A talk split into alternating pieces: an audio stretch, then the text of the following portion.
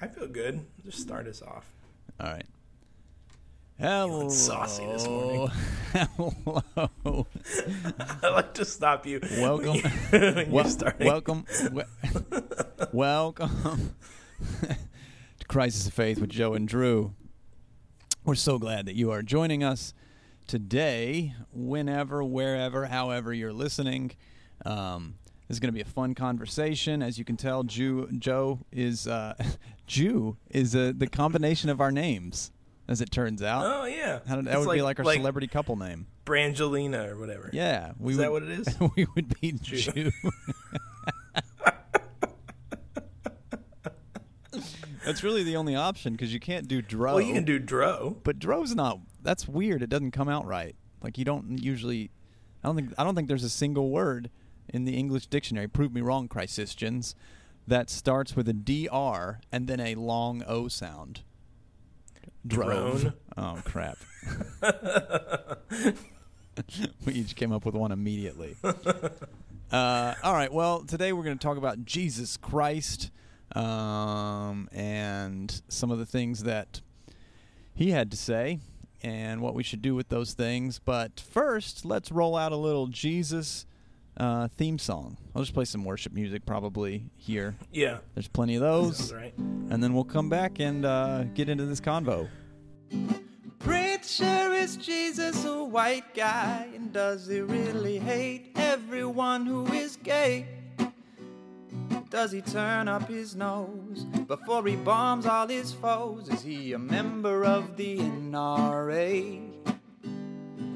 Preacher, does Jesus really care if the poor can't find enough scraps?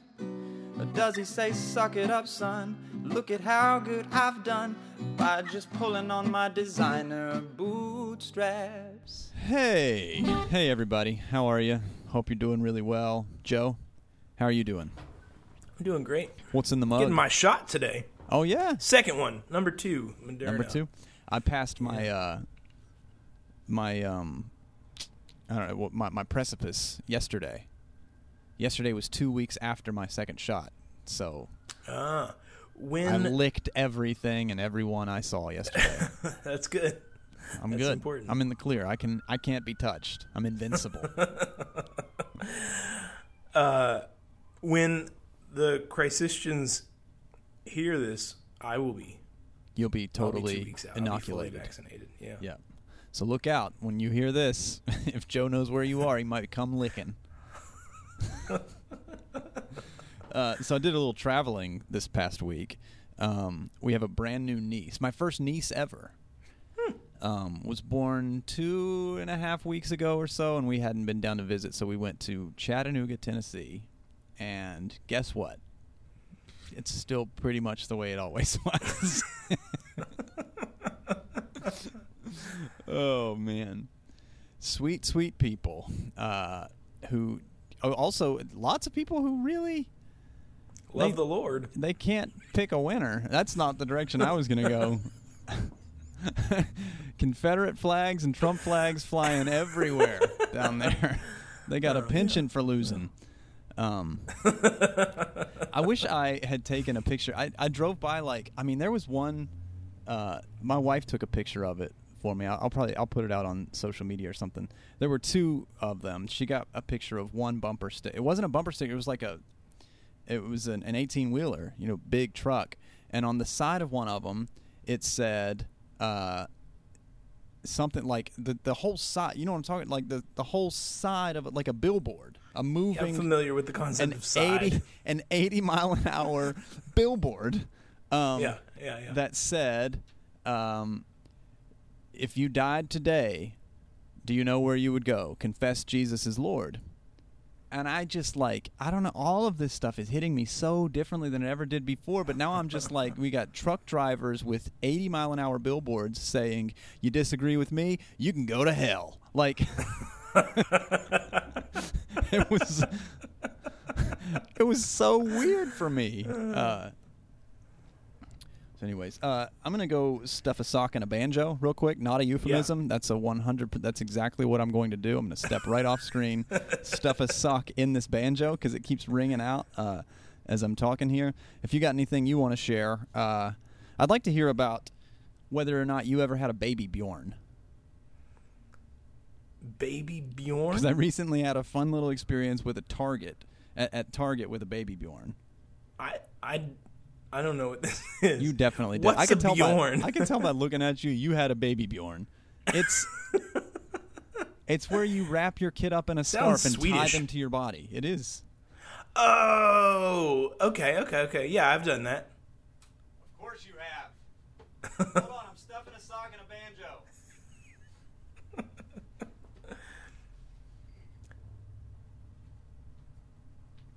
um, I was at Target the other day, and we'll get into the episode because nobody wants to hear this for too long. But I was at Target and um, I saw this guy wearing his child in a baby Bjorn, right? Yeah. Tied to his body with this like Bjorny Sure. scarf, and he was purchasing two more baby Bjorns.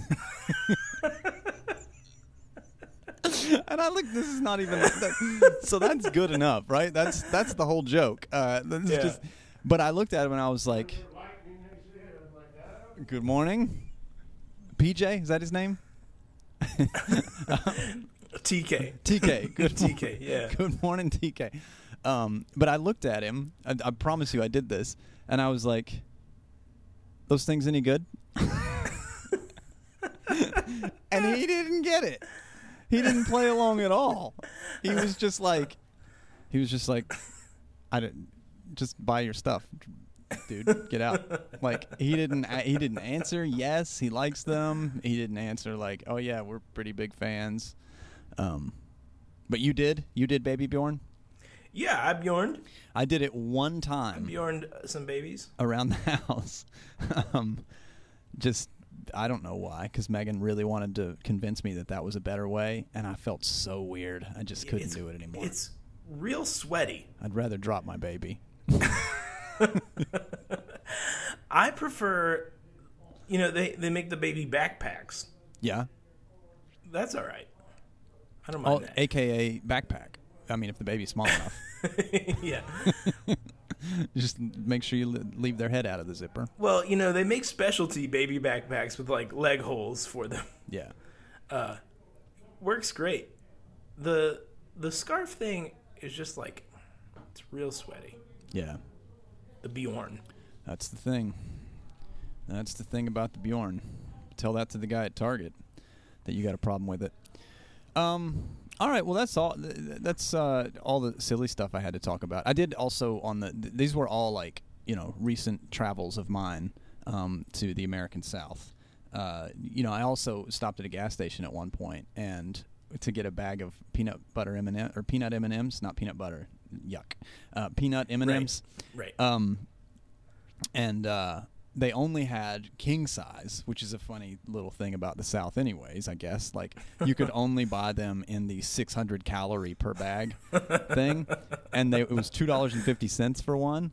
Uh, and so I walked up to the counter, and they also had like a, a big stand of peanut M and M's at the counter, and I'm like, I'll just take one of these, and she's like, you know, one is two fifty, two is four dollars. Like that's a lot of M and That's twelve hundred calories of M and M's. I was like, okay, but I'll do it. And then she literally, you know, the phrase tongue in cheek, like, you know, it's Yeah. it's meant to elicit this this look in our in our minds, right? The right, like stick.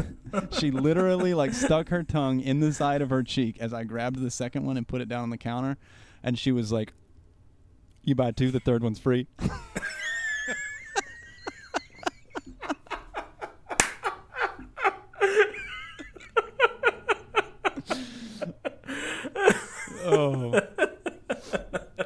it was a it was really really special.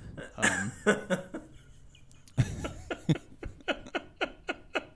so I walked out of there with 1800 calories of peanut M&Ms and I ate all I noticed you were looking a little pudgy. By the time morning. I got back, I had eaten all of them. Um, yep. the listener can't see that, so you what can South did for me. do some sit-ups before. That's you know, yeah. I'm gonna I'm gonna clean up my video. act before then. Uh, yeah, Joe, what's on your mind? That's that's what's going on for me. You hear the difference between the theologian and the musician. well, I don't. I don't have any good stories today. I, I do have some some theology things that I want to be grumpy about a little bit. If we're ready, I mean, are we are we still um, I'm ready. shitty chatting, chatter battering, are we No, we're we're doing theology now? we're ready to go. I want to hear what you're what you're so frustrated about. Well, I'm just feeling a little bitchy. I think. Is this something that you have? Uh, is this why you've always been this way that you are?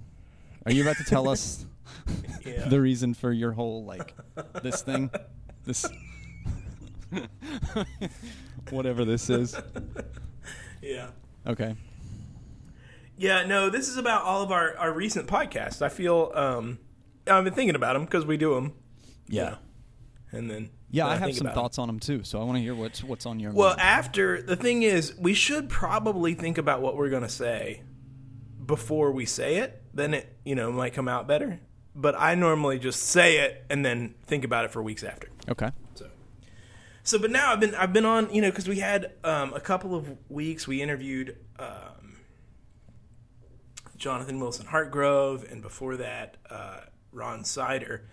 Both of these guys are connected to my alma mater, Eastern University. It was where I, where I did my undergrad, and For the for the uninitiated, alma mater means alternate mother. I think it means loving mother. Does it? It I, does. don't- I was just I was literally making that up. Does it actually mean something like mother? Mater means Yeah, it- mother. It means loving mother. Oh, nice. Didn't you didn't you take Latin with I, I did. I took three semesters. That's what I thought. Yeah, and uh, did you do pretty well? Because I'm guessing I did approximately that well. Yeah. We sat next to each other, and yeah, I did I did about like that. yeah. Um yeah. So they they're they're connected to Eastern. I mean Jonathan Wilson Hartgrove is only connected in that he was a student 30 years ago or whatever. Um but then Ron Sider teaches at the at the seminary connected there. And like I, I loved the place honestly. I, I thought it was great. Um, there, there was a an article that I saw. Actually I think I think I saw this um, I think Jonathan Hartgrove had posted this. Uh, in Christianity Today or something about Eastern University is the laboratory for the evangelical left um, which I thought was funny Interesting. but probably accurate, like probably fair enough. Um, and it just got me. It got me thinking. I hadn't talked to these guys or thought about these these guys for a long time, um, and I loved that place. And really, it it started my this like crisis of faith journey. Um, yeah, because these guys, you know, if you listen to those interviews, you'll you'll hear this. They were the ones who said, "Hey, go back and read the Bible." Right. Actually, it turns out that stuff about God and country, like this Christian nationalism stuff, is not in there. And actually, God's way more concerned about the poor than about whether you cuss or, you know, yeah, get to third base with your girlfriend or whatever. yeah. Which I I text. I hope I don't like jump ahead of anything that you have to say, but I did text you the other day that I was thinking exactly. You had sent me something about um, an article about Christian nationalism or something, and it just occurred to me as I was reading it that that phrase, that term, should be the most incendiary, infuriating phrase that any Christian could ever possibly hear. Like we hear Christian nationalism and we say, "Oh yeah, I know what you mean by that." What we should be saying is, "Holy shit, what are you talking about?" Christian Right. nationalism? These two Right. things are 100% mutually exclusive. They are Yeah. contradicting terms like like we get more offended to hear someone say god damn it than we do to hear them say Christian nationalism and that is a problem. Right. That is a massive, massive problem because Christian nationalism should make every actual Christian's ears jump off of their head and say, "Wait, wait, wait, wait, wait. I'm I'm sorry. I don't want to. I hate to be this guy, but you can't say things like that around me. like that's the. Go ahead. Which, sidebar, sidebar to your sidebar. People who really don't like to hear the word "God damn it" do want God to damn lots of things. I know. I love that. I love that phrase. I used to remember like that was the that was the curse that just like couldn't ever happen. I didn't know the word fuck existed until I was like way grown up, so I didn't know Yeah, about that right. when we weren't watching R-rated movies. But we did hear "God damn it" from time to time, and there was I remember pretty early on in my life thinking like, well, who else is doing the damning? Like that's just Yeah. that's just like title and job description. That's. I mean, I guess time- maybe goddammer would be a In little my more. uh, yeah, that would be the job description. God damn it is telling God to do God's job. Yeah. You're, it's a prayer. God damn it is a prayer. A prayer for God to send someone to hell. Yeah. So one time, my uh, in my Southern Baptist church growing up, I remember this. Like obviously, it's burned into my memory. The, the pastor said that from the pulpit. Yeah. He was preaching a sermon on uh, taking the Lord's name in vain. Right. You shouldn't do it. And he said, and it's not just saying "God damn it" either. Interesting. It's also saying God or "Oh my God." That's Okay. that was the point. but he didn't bring but up Christian man, nationalism then. He didn't No. say, you know what, really taking the God's name in vain is Christian nationalism. no, Not no, being offended when you hear the wasn't the phrase Christian nationalism. That is taking the name of God in vain. That is letting you know how much in vain the name of God has truly been taken. Anyhow, yeah, back to you. So my We're three layers deep. We're in Inception we're territory. we're way let's yeah we're way in. Let me let me go back Back to the surface. Eastern University evangelical left. Yeah. Uh, I'm talking about Tony Campolo, Jonathan Wilson Hartgrove, Shane Claiborne, uh, Jim Wallis, who's not connected with Eastern necessarily, but all those other people are. Ron Sider, like this whole crew, right? They these people really informed my faith journey. They like they sent me back to the Bible and back to Jesus, and I'm super excited about. It. But I didn't. I got real like, ugh, when we started getting back into them because it's like, um,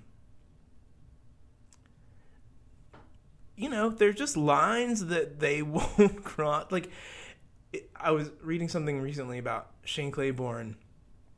I mentioned Shane Claiborne to a friend of mine who's trans and queer, and he was like, ugh, uh, because he just will consistently skirt the question of affirming Yeah. LGBTQ folks. Like he'll if you ask him about it, he'll say, uh, "Isn't it a shame that Christians are known for what they're against instead of what they're for?" And that's true. But also, are we like? Can we just say no? We're four Yeah. we're for yeah, people. that's true. I've heard that Um, phrase. I've used that phrase, uh, you know, back when I was an evangelical. If I'm not anymore, I don't know. But I would use Yeah. that. I would like, well, why do we have to talk about what we're against, and and not realize like that's your that's you saying, this is what I'm, I'm against these people. Can we not talk about it? yeah. So like I don't know. It's just been it's a been an interesting experience for me to remember some of the stuff that was really that I had only seen as good and informative and like like formative for me, Yeah. shaping me, sending me back to Jesus, back to the sources, and and uh, really opening up my understanding of the world.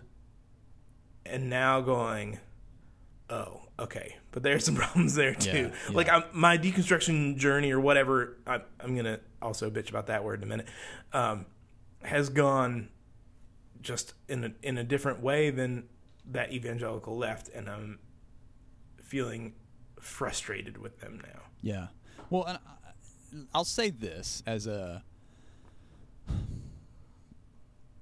This is the only way that I'm able to still carry the title a little bit, Christian, even evangelical, whatever. Actually, I got no problem with the wrong with the the title Christian. Uh, I only have a problem with everybody else using it. Uh, like, I think I'm a Christian. Uh, I have a problem with a lot of other people who also think they're a Christian. Uh, we'll talk about that more today. Um, but I will say a word of encouragement about this, or a word of like maybe a word of hope about this, that it feel if it feels a little bit like people like Jonathan Wilson Hartgrove and uh, Shane Claiborne in particular for me, like he was just a little more front and center for me, are peers um, to us in this sort of evangelical revolution that's happening. Uh, the reality is they're a lot older than us, um, and that they may have gone. Yes, they are. They were basically rejected by evangelicalism at large for the past 20 years or so because of the major leaps that they did take. Um, there are other leaps that they didn't. They didn't go all the way. Um, and that's frustrating and that's difficult, but I'm also kind of like hopeful about us being in tension with that and saying, no, we actually think it was good that you flipped some of the stuff. We actually think it was really good that you raged against the machine in the ways that you did. Yeah. We're a little frustrated in the ways that you didn't rage against the machine, but I almost wonder if now we're like in this camp of progressive Christianity, you know, progressive, not conservative. Like I just, again, all all these words, they're they're so, um, I don't know if triggering is the right word for me, but it's like, why would anybody want to be considered conservative Christian? like, what would you conserve? What conserve slavery? Conserve like no women's rights? Conserve the way we used to like murder people for not being Christian, or the ways that we continue to murder people after they're dead for not being Christian. Um, like conserve what? No, we should be progressing. We should be moving forward. But anyways, we're in this camp of progressive Christianity, and we're kind of saying like, why did you stop progressing there? And to me, that's I don't know that that's a cause for hope to really look and say, well, you know, Shane Claiborne isn't going to be the voice of the next 20 years of progressive Christianity um, probably even like a Rob Bell isn't going to be. They need new. There need to be new voices. I'm not saying it's us. I think it's more generational. I think it's more of like a whole lot of people are going to say, well, instead of us dancing around questions like let's stop talking about what we're against and let's talk about what we're for, why don't we address the inherent issues in even that? that we are against anything, anyone. What what is that? What does that have to say about us? That we're against some swaths of people? Was Jesus really? Is that Christian? Anyways, I've interrupted. Yeah, no, that's that's great. That actually, I think, is a good transition to what the next thing I wanted to bitch about, which is that right before that, those interviews with uh, with Jonathan Wilson Hartgrove and Ron Sider, both of whom I should just say I respect tremendously. Oh I mean, yeah, I think just incredible, um, wise people, as well as Shane Claiborne, Tony Campolo. If we had a platform, we'd want those people on it. Absolutely, yeah. Tremendous respect. I'm just feeling a little bit a joke, of um, Joe. We we did we had them on. We have a platform. oh, we, had them I on. gotcha. Yeah. We want those people to have a voice. Right. Yeah. Super important. Um, and I'm just feeling a little bit of like weird, uh, exploring some of my history that I didn't realize was like, oh, you know, I had only had these really um, pleasant experiences, and now I'm going back and going, okay, there's a little bit more complicated stuff there than, Yeah. I, than I realized. Yeah. Anyhow, um, but you're talking about sort of this this generation of, you know, before before the those two interviews, we did a series of talks about like what we were calling crisis of faith, but like what in a larger community is being called deconstruction, deconstruction and reconstruction of faith. Yep. Right? Sort of looking at your faith and, and peeling it apart, which is, of course, the process that Christians have been in since Christianity was a thing, right? It's just we're now naming it this, and we've taken the name from you know whatever philosophic schools and, and so Yeah. forth. I don't like it. Yeah. I don't like the name. Um, I have said this before, but now having had those conversations and thought about it for several weeks, um, I understand what it is, what I don't like about it, and I think that what the thing that's bothering me about the whole um, the whole notion of deconstruction or deconversion or whatever you want to call it uh, is that it's negative. Yeah. Negative in the sense of it's like okay, well we're you know th- this this whole church thing that was a thing that we did and now maybe we're uncomfortable with it. Maybe we want to leave. Maybe we want to stay and change it. But whatever like we want we just want it to be different. Uh, we're no longer about that. And you know the bible thing we kind of want to mm, maybe we want to give give that up or maybe we want to peel away from it or whatever you know. It's kind of this this negative and reactionary moment. And instead what i think is really true what's really happening you know um, phyllis tickle the historian with a great name. Um, said she says like every 500 years or so you get a major revolution in christianity. It's just the way it works. Um, and the last big major revolution we had in christianity was about 500 years ago Yeah. in the reformation um, you know the protestant reformation and i instead of saying okay now we're rethinking whether we're christian I think what this generation is doing is reforming. Yeah. Right? We're we're we're saying whatever this thing and maybe we don't want to call it Christian anymore and that's fine. I'm not saying that anybody I'm not I'm not trying to take anybody's deconstruction story and say, no, no, you're actually still in the fold or whatever. Right. I mean, if you want to leave the fold, leave the fold. Like, it's fine with me. What I'm saying is Christianity itself will look different because of of this and it's not a leaving as much as it is a remaking and renewing Yeah.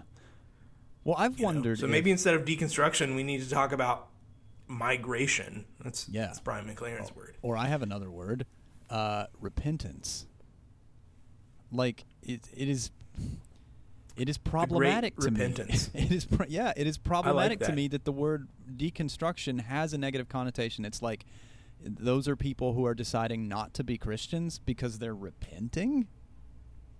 No, this is what it is to be Christian: is to repent, is to every once in a while regret what you believed before Yeah. reform what you believed before migrate I like from that. what you, We have in the in the 1500s we had the Great Reformation. Now we have the Great Repentance. Let's yeah let's coin that phrase.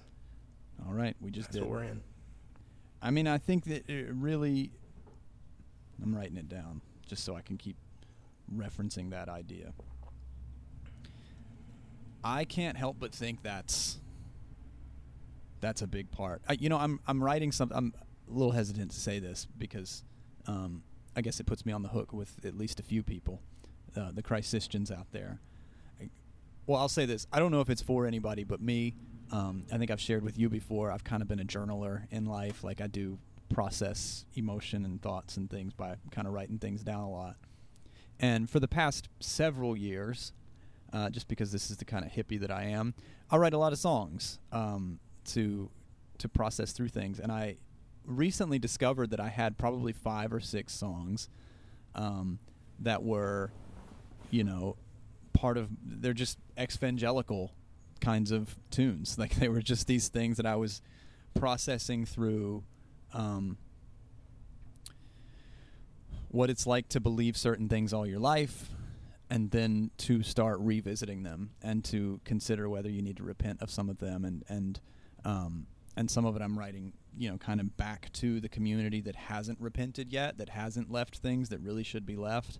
Um, and some of it's writing you know to myself and and uh, and I'm starting to see it sort of form as like a project that I really have my that has its hooks in me a little bit and has me thinking like no you do need to process this for other people. Like everybody kind of needs to process this stuff for other people. Like we need to be thinking does does the community at large need me to say something? Um and the answer is probably yes. Like i think that's what i'm because i've been kind of secretive about my my walk through this here recently. I've been you know i was processing it for one thing it was like well let's not let's not get halfway down a road and then decide to burn all the bridges behind us um, before determining whether this is even really the right road that we want to be on.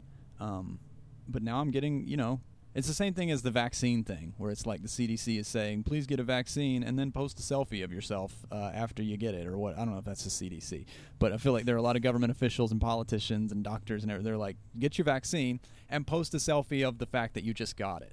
Like, make some kind of stand and some kind of statement and, um, and Hold I'm- up your V card. hold up your V card.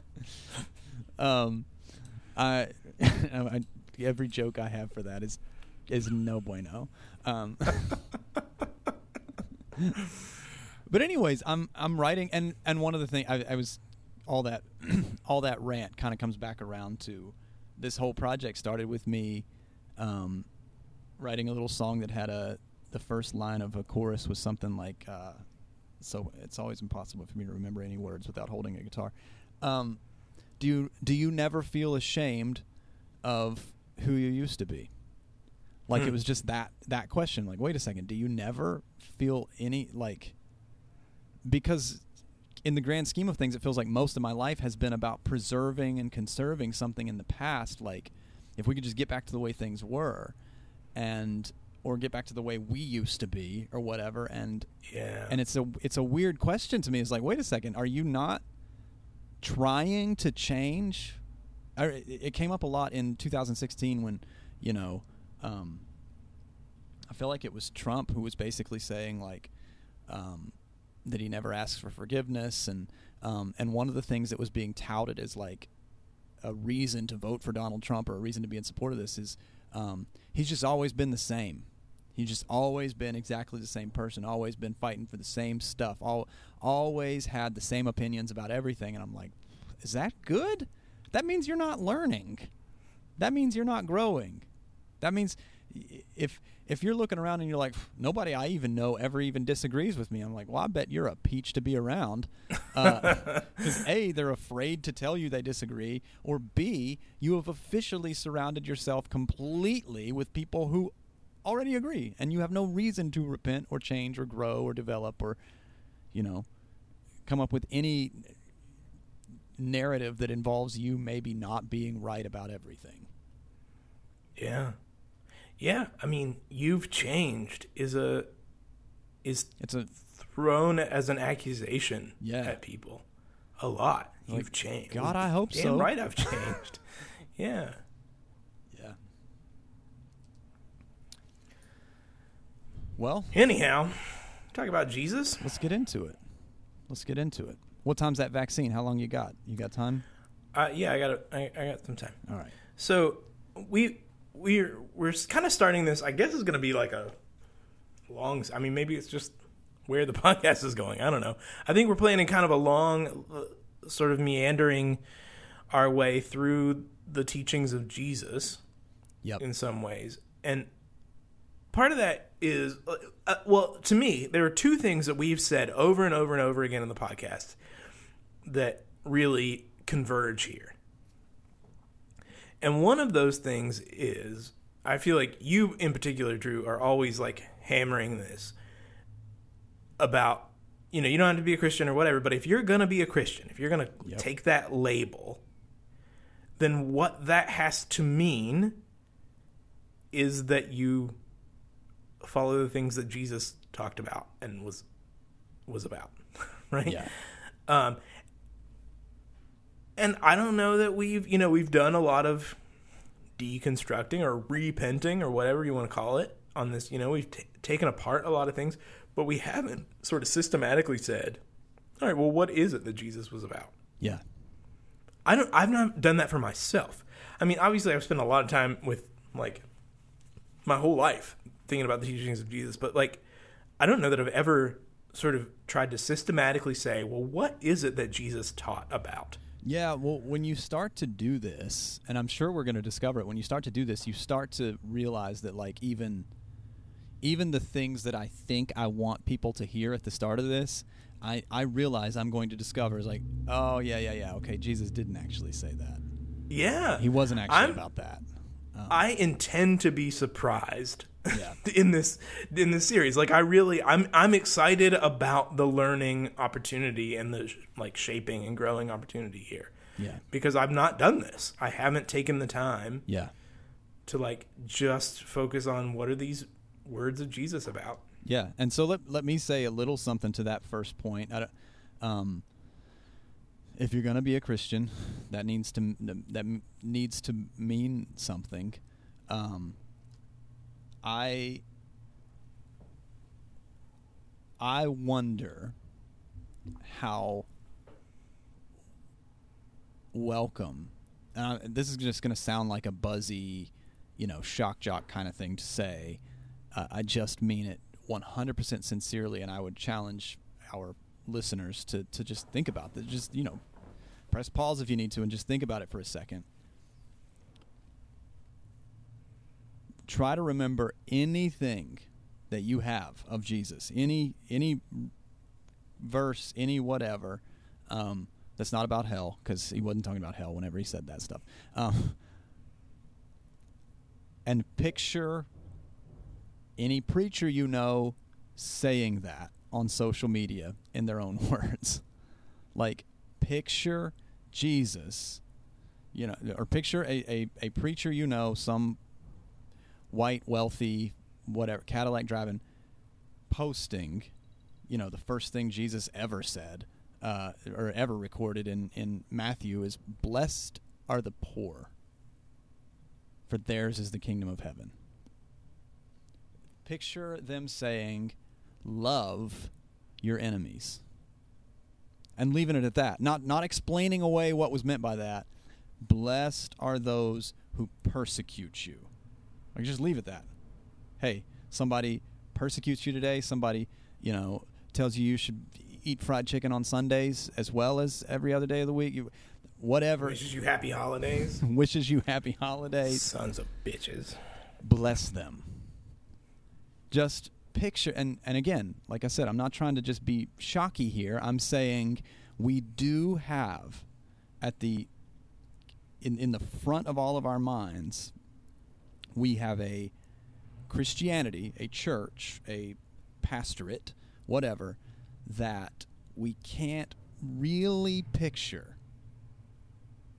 carrying out the teachings of Christ. We can't really picture them saying the the core, and maybe we'll discover they're not the core, but I think we're going to discover that, that a couple of those things I just said, love your enemies, bless those who persecute you, are the core teachings of this Christ.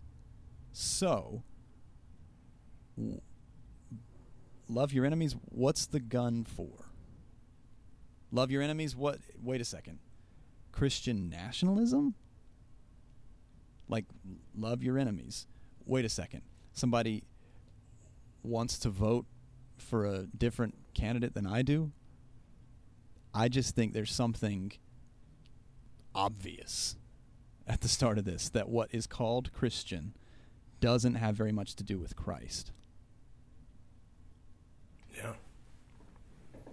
That's what I mean whenever I say if you call yourself a Christian, it should mean something kind of objective. Like it, Yeah. should be it, it should have like a set of things that are necessary and I'm not sure that those things that are necessary are very present in the church Which the is United not to say that the teachings of Jesus are without like need for interpretation. Need to, like we, we're gonna have to think about what this stuff means. Yeah. but it doesn't mean it's opposite, right? Like there there are some sort of boundaries around what it means. You know, it, it means you have to pay attention to this, even if you come to like you can come to a slightly different conclusion about what it means than we do. Yeah. Um, you also don't have like you you don't have to. You can you can think, and I I mean there are a couple things that Jesus says that I think if I understand what it means correctly, I'm like I don't know Jesus. Yeah. Um, and so and that's fine. You can do that. You don't have to. You don't have to believe any of it. You don't have to. In other words, be a Christian. That's fine. Like nobody here is is bothered by that. Yeah. But the other thing that so that's the first thing that we keep that we're always on about in the podcast Yeah. is you don't have to be a Christian. Uh, or I mean, if you're going to be a Christian, then this is what it has to be about. But on the flip side of that coin, even if you're not a Christian, even if you're not committed to um, the church and you're not committed to whatever, maybe you're not committed to Jesus as a figure or whatever, um, you might still find a lot of this stuff compelling. Right. Like you might still find Jesus to be a cool teacher um, with some some good wisdom and some stuff to follow. And I can I just say that seems to happen a lot. You know, I mean, this is very famously Gandhi said, "Your Christ I like, it's your Christians I don't," or something to that effect. Yeah, like, your Christians are right. not much like your Christ. Um, Yeah.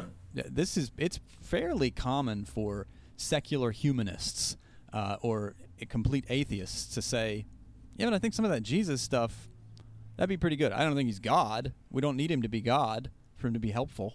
Uh, yeah, yeah, and that's yeah. Some of what you're saying there, I think, is is essentially that. He doesn't need to be God for him to be helpful. Right. So like permission to plagiarize really is what what we're saying, right? You don't if if you're like I just can't with with church and all that, ugh, I'm out. It's fine. You can still claim Jesus if you want. Um, you know, like somebody we rec- we played a recording of somebody asking a question like that recently. Like, can I still be into this Jesus even if I'm not into the church and stuff, even if I hate this church stuff. Yeah. Total. Yeah. Permission. And to some extent, I think you may find us saying a little bit like, eh, if you're super We'll into this you. church stuff, uh, you might actually find the Jesus stuff conflicting. If you were on the other side of it and you're very, very, very into American evangelicalism or Christian nationalism, you may discover Jesus to be problematic. You may actually say, I want the church, but not the Jesus. And that's, you know, that's what we'd really like to make happen. if we could just, like, can we keep the name Christian and we'll get you guys a new name? Um, how about just nationalist? like, Christian has nothing to do with it. You're just nationalist. You're just racists. like, that's all you are. You just think America is first because you don't know any better, and Christ has nothing to do with it. Right. He's not even American, you know. What? all right. Well, we gotta we gotta work on that claim. Um. All right. So housekeeping stuff. We're the the way that we're gonna jump into this, I think, is to take first what's called the Sermon on the Mount. Um, this is in the Gospel of Matthew, chapters five to seven. Uh, interestingly, it's not really a sermon. I mean, it's portrayed that way. M- Yeah. Matthew puts it together. Um, If it's a sermon, but the reason that one. we it's yeah it's if you ever sit down and read it it's all over the clearly nobody delivered this as a it would be the most shotgunny sermon in the world. So you know it's a rhetorical device. Matthew takes a whole bunch of the teachings of jesus and clumps them together into these three chapters. And at the beginning and the end he says and jesus walked up on top of this podium and sat down and said said these things right? Um so it's it's helpful because it's the the place where we get the biggest clump of Jesus' teachings all together. Yep. That's that's why we're starting with it. Um, we'll see what else you know. We might. Jesus is a really good storyteller. Tells a lot of parables, um, which maybe we'll jump into after Right. this or something. I don't know. But I would starting with the Sermon on the Mount. and and I want to add like just a um a, a pastor's note if I can like uh, I think I still have that right for at least a little while longer. Um, this is where to go. Like you you will find I, I would just say this to anyone. You want to know what is the way of Jesus?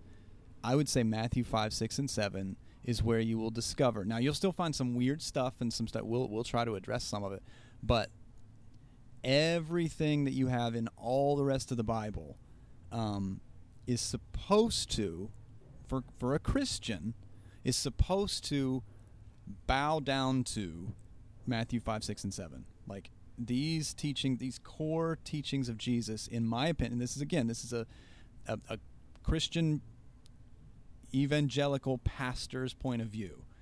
Um, if you have any images that you got from anywhere else in the Bible that seem to contradict anything in Matthew 6, 5, 6, and 7, you're supposed to let go of those other things Fix or that. find a way. Yeah, fix that. That's what Jesus, that's what Matthew 5, 6, and 7, that's what Jesus would tell you to do in there. If you think God is like this, fix that. If you think you're supposed to judge people for this, Matthew 7, fix that.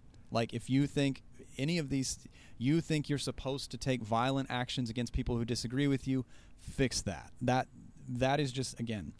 And if you're not a Christian and you don't want a pastor in your life or need a pastor, that's useless to you what's completely. But I would just say as a sort of pastor's note here, that's how you're supposed to do it. Yeah.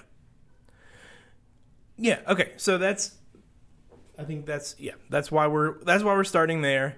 Um the problem with Matthew 5, 6, and 7 is that if you read it, it's almost impossible to, like, you know, if somebody hits you, you're supposed to, like, stand there and let them hit you again. Yeah.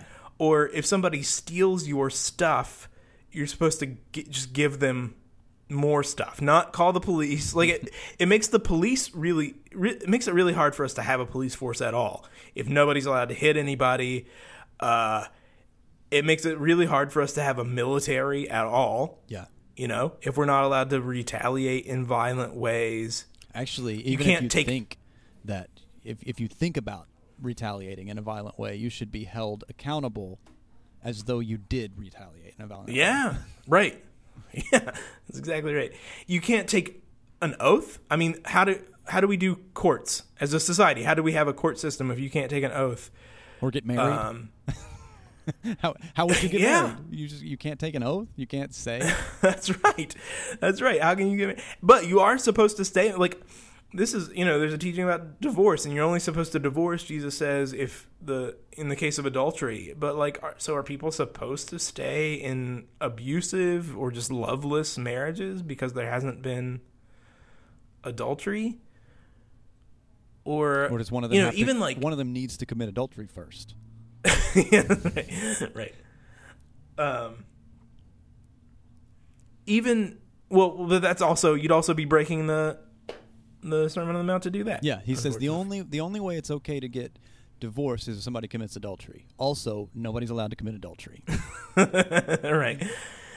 Um, like give no thought to the morrow, he says in in King James. Uh, like don't worry about what you're gonna wear or what you're gonna eat. Yeah. Don't like don't do your laundry. Don't don't go grocery shopping because just don't think about tomorrow. Tomorrow's got enough worries of its own. yeah. And when you pile all this stuff together, it's like, well, who in the world could be a follower of this guy? Like how could no society could function, no individual could could do this? What is that all about? And I mean, is it just it's this impossible ideal? Um Oh, well, let me stop. Let me let me see what you have to say about that, and then No, I think I have some thoughts. Yeah, you're you're absolutely right on that. I'm glad we're kind of starting with that, especially after what I just said. Like, if you want to do, you want to do the Christian thing, you want to know what the Christian way is, you go here to find it out.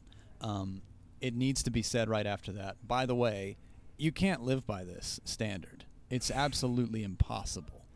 Um, there there are always going to be decisions to be made. There's always going to be like you got to pick to break one rule to follow the other. Like this is not one of these isn't in the Sermon on the Mount, but Jesus does give the example. You gave it recently about you know if a donkey falls in a well on the Sabbath, what do you do?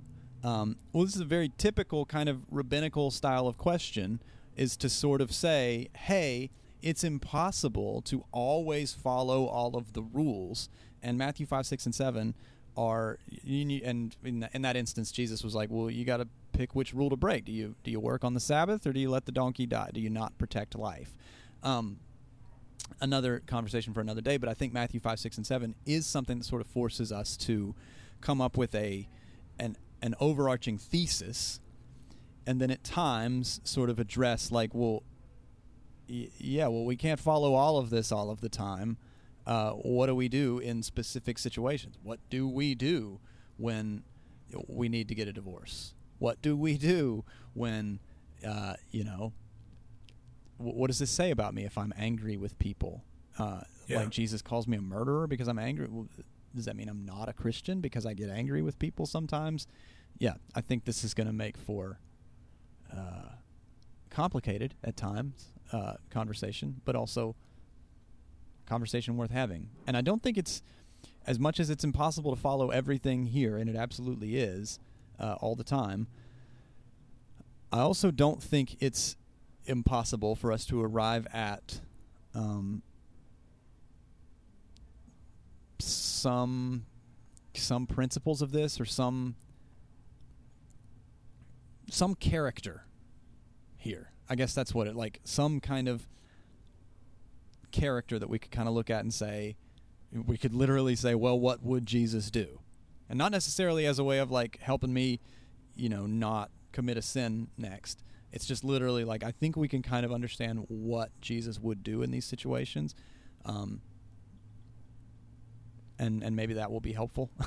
So yeah, Christians have noticed um, this problem ever since they started listening to the teachings of Jesus. That this is really hard, and they tried to figure out like, how do we understand this? Then, obviously, we can't do all this in a really literalistic way. So, what do we do? And and I think there are some options, some ways that Christians have approached this. Um, I have five of them written down here. Uh, so we just run through them. So I mean, the first one is like, well, you could try. Yeah. Um, I think Leo Tolstoy famously did this it- toward the end of his life. Um, said, "I'm just gonna like try to live, you know, War and Peace." Leo Tolstoy.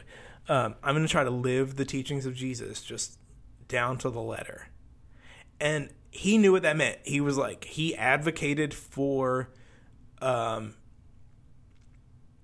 for defunding the police in Russia in his day, and for defunding the military, um, because he knew that it meant it, turn the other cheek means turn the other cheek. Um, he, you know, he didn't.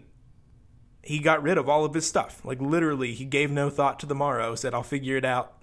You know, I've got the clothes that I'm wearing today, and if I need other clothes at some other point, I'll figure it out. I've got the food that I'm going to eat today, and if I need other food tomorrow, I'll figure it out then. Um, you know, I think probably the Amish are an attempt to do something like this, even though they're not they're not quite as radical even as Leo Tol- Tolstoy was. Yeah.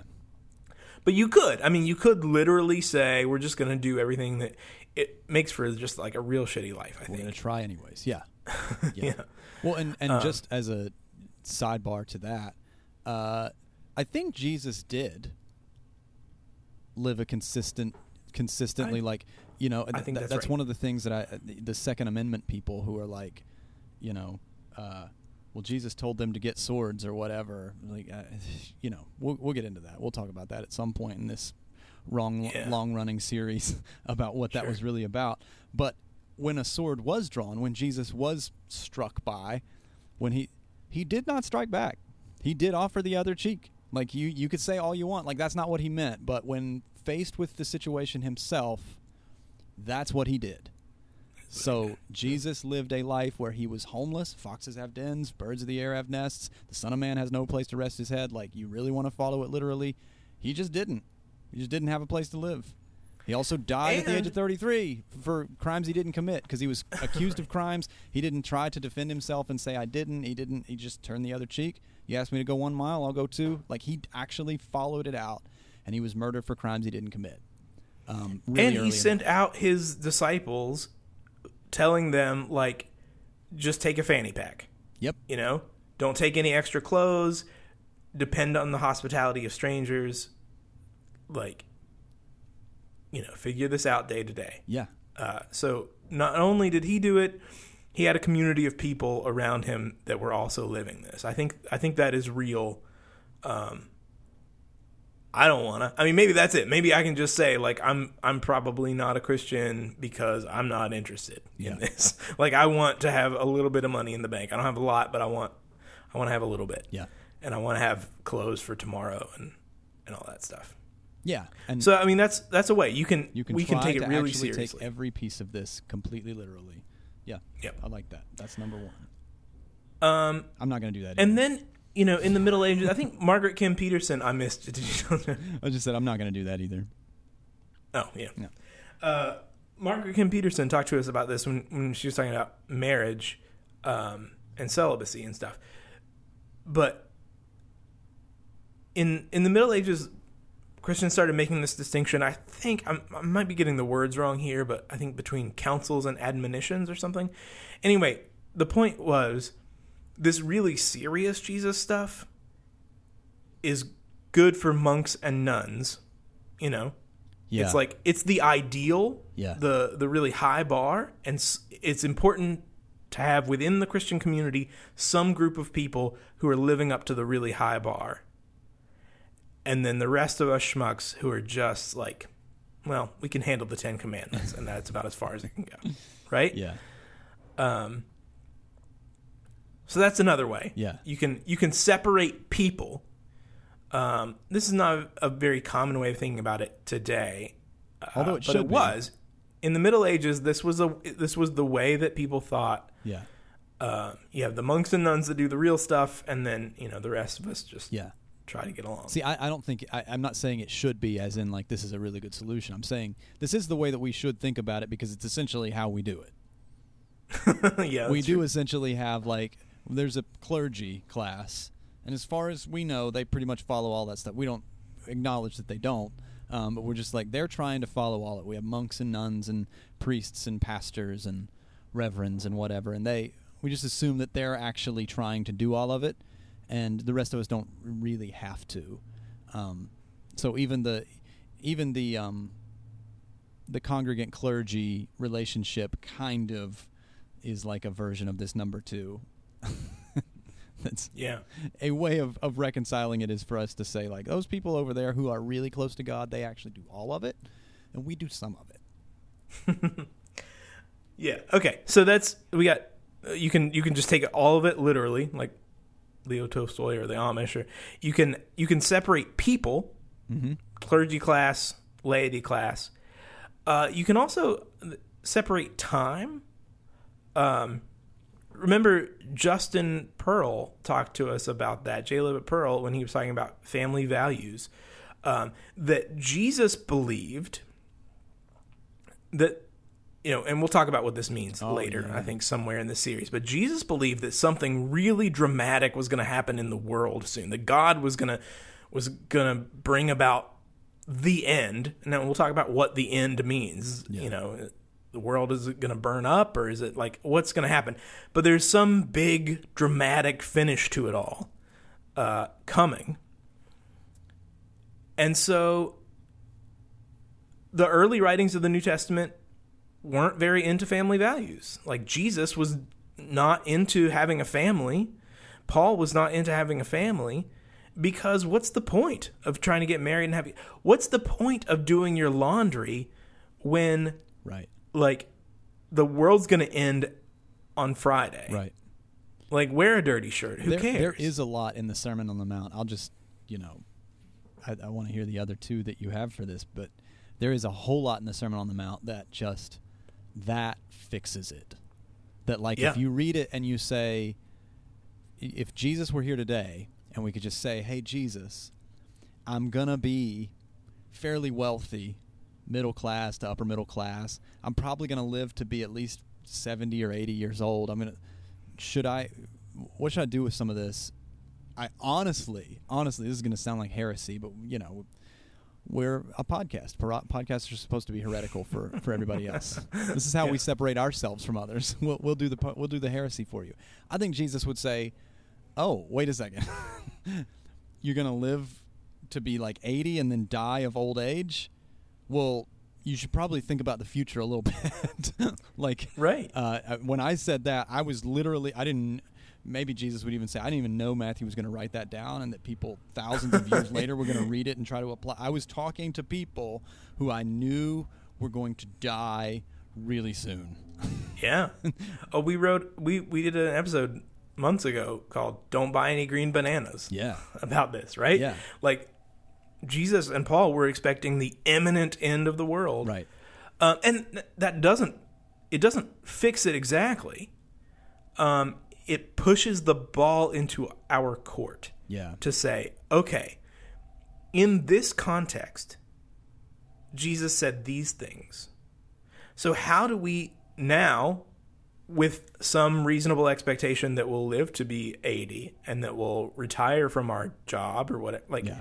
How do we now put into practice the things that he, in, in our context, the things that he said in that context? What's the heart of yeah? The, some of David Gushee's work, the the the great Christian ethicist says you need to stop asking specific questions about specific verses and start asking thematic questions.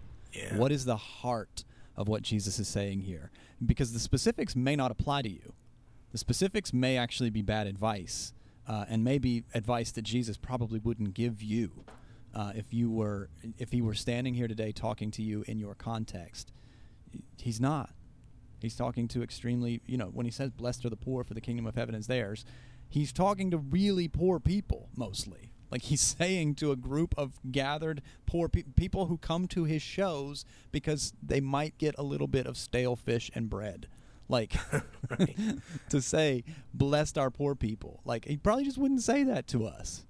Um. Yeah, this is good to separate. Well, time. and another thing that's worth mentioning about that, though, is if we're going to take that tack, we also have to admit Jesus was wrong about his eschatology. I will not. He was wrong about how quickly the, the end was coming, right? Yeah, There's, I, I'll take the, I'll, I'll take the Christian apologist position there, and say, um, I have no problem with saying that. Yeah, I, I think he may have just been wrong about it. It seems like every one of his followers also thought something like it when they talk about the world ending. It sounds like they mean the world is going to end. What I will say from a Christian apologist standpoint, just to sort of defend that, um, well, the world as they knew it did end. Like a lot of what is predicted, if you think of it more metaphorically, if you think of Paul's teachings about the end is coming, and then you realize, like, I don't know, months after he said that, his head was cut off, and a whole lot of other people who were following him were also killed, and then Rome fell to the ground and not a stone was left on it. Like, the whole world as they knew it did actually. An apocalypse did happen. The apocalypse did not. So, in the places where they say the apocalypse, the end is coming, yes, they're wrong.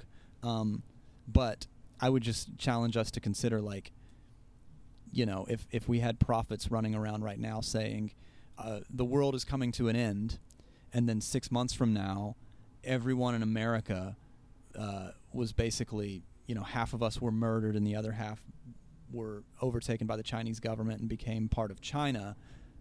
We wouldn't necessarily look back at the prophets and say they were totally wrong. Like, well, Yeah. that Yeah. was an that was Fair. an apocalypse, not the apocalypse. Both sides are right on this. I just wanted to represent both sides. Um, yeah. Yeah, that's it's fair. it's totally fair right. to say he was just wrong. Like the world didn't end.